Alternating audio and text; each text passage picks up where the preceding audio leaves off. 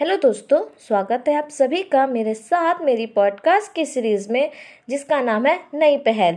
दोस्तों, इस पॉडकास्ट में हम बात करेंगे कुछ राज्यों को दिए गए विशेष प्रावधान के बारे में, यानी special provisions for some states तो आइए शुरू करते हैं। संविधान के भाग 21 में अनुच्छेद 371 से 371 झ तक 12 राज्यों के संबंध में विशेष प्रावधान किए गए हैं। जिसमें अनुच्छेद 371 में महाराष्ट्र एवं गुजरात के लिए विशेष प्रावधान है, जबकि अनुच्छेद 371 क में नागालैंड के लिए विशेष प्रावधान है, अनुच्छेद 371 ख में असम के लिए विशेष प्रावधान है, अनुच्छेद 371 ग में मणिपुर के लिए है, अनुच्छेद तीन सौ इकहत्तर घ और ड़ में आंध्र प्रदेश और तेलंगाना के लिए विशेष प्रावधान है, अनुच्छेद तीन सौ इकहत्तर च में सिक्किम के लिए विशेष प्रावधान है अनुच्छेद तीन सौ इकहत्तर झ में मिजोरम के लिए विशेष प्रावधान है। अनुच्छेद तीन सौ इकहत्तर ज में अरुणाचल प्रदेश के लिए विशेष प्रावधान है। अनुच्छेद तीन सौ इकहत्तर झ में गोवा के लिए है और अनुच्छेद तीन सौ इकहत्तर जे में कर्नाटक के लिए विशेष प्रावधान की बात कही गई है। यानी अनुच्छेद तीन सौ इकहत्तर महाराष्ट्र, गुजरात, अनुच्छेद तीन सौ इकहत्तर क, नागालैंड, अनुच्छेद तीन सौ इकहत्तर घ असम अनुच्छेद तीन सौ इकहत्तर ग मणिपुर अनुच्छेद तीन सौ इकहत्तर घ और ड आंध्र प्रदेश तेलंगाना अनुच्छेद तीन सौ इकहत्तर च सिक्किम के लिए अनुच्छेद तीन सौ इकहत्तर झ मिजोरम के लिए अनुच्छेद तीन सौ इकहत्तर ज अरुणाचल प्रदेश के लिए अनुच्छेद तीन सौ इकहत्तर झ गोवा के लिए और अनुच्छेद तीन सौ इकहत्तर जे कर्नाटक के लिए विशेष प्रावधान की बात कही गई है। पर आखिर इन राज्यों को विशेष प्रावधान दिया क्यों जाता है? तो इसका उद्देश्य इन राज्यों के पिछड़े इलाकों में रहने वाले लोगों की आवश्यकताओं को पूरा करना है, या इन राज्यों के जनजातीय लोगों के आर्थिक एवं सांस्कृतिक हितों की रक्षा करना है। या ये भी हो सकता है कि इन राज्यों के कुछ अशांत इलाकों में कानून एवं व्यवस्था की स्थापना करना है, और इसके अलावा इसके पीछे का उद्देश्य है कि इन राज्यों के स्थानीय लोगों के हितों की रक्षा करना। वैसे संविधान में इन राज्यों को विशेष प्रावधान देने की कोई बात नहीं कही गई है।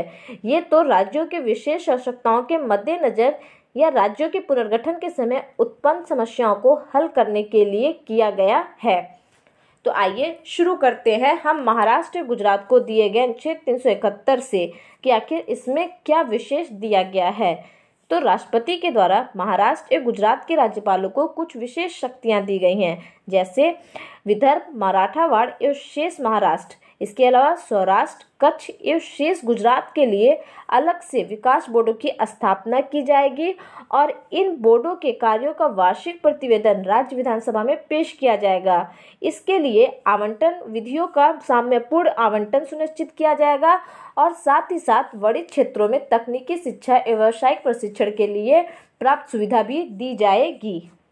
इसके अलावा बात करते हैं अनुच्छेद तीन सौ इकहत्तर क में, जो कि नागालैंड के लिए है, और ये तेरहवें संविधान संशोधन उन्नीस के द्वारा नागालैंड को विशेष प्रावधान का दर्जा दिया गया। इसमें कहा गया है कि नागाओं की धार्मिक या सामाजिक परंपराओं, इनके पारंपरिक कानून और प्रक्रिया, नागा परंपरा, कानून के अनुसार फैसलों से जुड़े दीवानी और फौजदारी न्याय प्रशासन और भूमि तथा संसाधनों के स्वामित्व और हस्तांतरण के संदर्भ में राज्य विधानसभा की सहमति के बिना संसद का कोई भी अधिनियम यहाँ लागू नहीं होगा। इस अनुच्छेद के अनुसार, राज्य में भूमि और संसाधन सरकार के नहीं, बल्कि लोगों के हैं। दूसरे राज्यों के लोग यहाँ ज़मीन नहीं खरीद सकते। इसके अलावा, नागालैंड जब तक स्थानीय नागाओं द्वारा किए गए उपद्रव समाप्त नहीं हो जाते, तब तक राज्य में कानून एवं व्यवस्था बनाए रखने का विशेष दायित्व राज्यपाल पर रहता है। राज्यपाल का यह दायित्व है कि वह केंद्र सरकार द्वारा राज्य के विकास हेतु, विशेष कार्य हेतु, दिए गए धन का उचित आवंटन एवं व्यय सुनिश्चित करे। इसके अलावा राज्य के त्वेशांग ज़िले के लिए 35 सदस्यीय क्षेत्रीय परिषद की स्थापना की जाएगी और इस परिषद के लिए गठन सदस्यों के चयन की रीति, उनकी योग्यता, कार्यकाल, वेतन एवं भत्ते, परिषद के कार्य उनकी कार्य प्रणाली ये सभी सुनिश्चित करेंगे राज्यपाल। हम बात करते हैं असम के लिए दिए गए अनुच्छेद तीन सौ इकहत्तर घ की। तो ये बाईसवें संविधान संशोधन अधिनियम उन्नीस के द्वारा किया गया, जिसमें असम का राज्यपाल, राज्य विधानसभा के जनजातीय क्षेत्रों से जुड़े गए, चुने गए सदस्यों से या ऐसे सदस्यों से जिन्हें वह उचित समझता है, एक समिति का गठन कर सकता है। कहाँ से? जनजातीय क्षेत्रों से। इसके अलावा मणिपुर के लिए तीन सौ इकहत्तर गौ दिया गया, जो कि सत्ताईसवां संविधान संशोधन था 1971 का। जिसमें राष्ट्रपति को यह अधिकार है कि यदि वो चाहे तो राज्य के पहाड़ी क्षेत्रों से मणिपुर विधानसभा के लिए चुने गए सदस्यों में एक समिति का गठन कर सकती है। राष्ट्रपति इस समिति का उचित कार्य संचालन सुनिश्चित करने हेतु राज्यपाल को विशेष उत्तरदायित्व भी सौंप सकती है। राज्यपाल राज्य के पहाड़ी क्षेत्रों के प्रशासन के संबंध में प्रतिवर्ष राष्ट्रपति को प्रतिवेदन भेजेगा। और इसके अलावा राज्य के पहाड़ी क्षेत्रों के प्रशासन के संबंध में केंद्र सरकार राज्य सरकार को आवश्यक दिशा निर्देश देगी। बात करते हैं आंध्र प्रदेश के और तेलंगाना के लिए तो इनके लिए अनुच्छेद, इनके लिए अनुच्छेद तीन सौ इकहत्तर घ है और तीन सौ इकहत्तर ड़ है। इसमें क्या कहा गया है? तो इसमें कहा गया है कि राष्ट्रपति को यह अधिकार प्राप्त है कि वह राज्य के विभिन्न क्षेत्रों में निवास करने वाले लोगों के लिए शिक्षा एवं रोज़गार के अवसरों में समान अवसर उपलब्ध कराने के लिए उचित व्यवस्था कर सकता है। वे राज्य के विभिन्न क्षेत्रों के लिए विभिन्न प्रकार के प्रावधान भी बना सकते हैं। इसके अलावा राष्ट्रपति राज्य में सिविल सेवा के पदों पर कार्यरत अधिकारियों की शिकायतों एवं विवादों के निपटान हेतु विशेष प्रशासनिक अधिकरण की स्थापना कर सकता है। यह अधिकरण, लोक सेवाओं में भर्ती, आवंटन, पदोन्नति आदि से संबंधित शिकायतों एवं विवादों की सुनवाई करेगा। अनुच्छेद तीन सौ इकहत्तर संसद को आंध्र प्रदेश राज्य में केंद्रीय विश्वविद्यालय की स्थापना करने का अधिकार देता है। बात करते हैं सिक्किम के लिए अनुच्छेद तीन सौ इकहत्तर चौका तो छत्तीसवां संविधान संशोधन 1975 के द्वारा सिक्किम को पूर्ण राज्य का दर्जा दिया गया और इसमें कहा गया है कि सिक्किम विधानसभा का गठन कम से कम तीस सदस्यों से होगा। लोकसभा में सिक्किम को एक सीट दी जाएगी तथा पूरे सिक्किम को एक संसदीय क्षेत्र माना जाएगा। इसके अलावा जनसंख्या के आधार पर संसद को अधिकार दिया गया है कि सिक्किम विधानसभा की अधिकांश सीटें इन समुदाय के सदस्यों द्वारा भरी जाएँगी।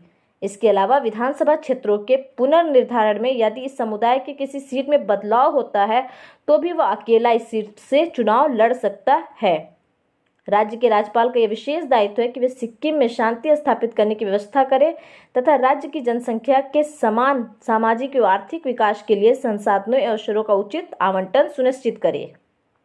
बात करते हैं मिजोरम के लिए अनुच्छेद तीन सौ इकहत्तर छ का तो वो तिरपनवे संविधान संशोधन अधिनियम उन्नीस सौ छियासी के द्वारा किया गया और इसमें कहा गया है कि संसद द्वारा बनाया गया कोई नियम मिजोरम राज्य पर तब तक लागू नहीं होगा जब तक कि राज्य की विधानसभा ऐसा करने का निर्णय ना करे। और इसमें कहा गया है कि मिजो लोगों की सामाजिक और धार्मिक प्रथाएँ, मिजो रूढ़िजन विधि और प्रक्रिया, सिविल और दांडिक न्याय प्रशासन जहाँ विनिश्चय मिजो रूढ़िजन विधि के अनुसार हो, मिजोरम विधानसभा में कम से कम चालीस सदस्य होंगे। और यहाँ भी भूमि का जो स्वामित्व होगा वो मिजोरम के लोग ही होंगे। अनुच्छेद तीन सौ इकहत्तर जो में अरुणाचल प्रदेश के लिए कहा गया, जो कि पंचपनवा पचपनवा संविधान संशोधन उन्नीस सौ छियासी था। इसमें कहा गया है कि अरुणाचल प्रदेश के राज्यपाल पर राज्य में कानून एवं व्यवस्था की स्थापना करने का विशेष दायित्व है। अपने इस दायित्व का निर्वहन करने में राज्यपाल, राज्य परिषद, राज्य मंत्रिपरिषद से परामर्श करके व्यक्तिगत निर्णय ले सकता है। यदि राष्ट्रपति चाहे तो राज्य के राज्यपाल के इस विषयाधिकार पर रोक भी लगा सकता है।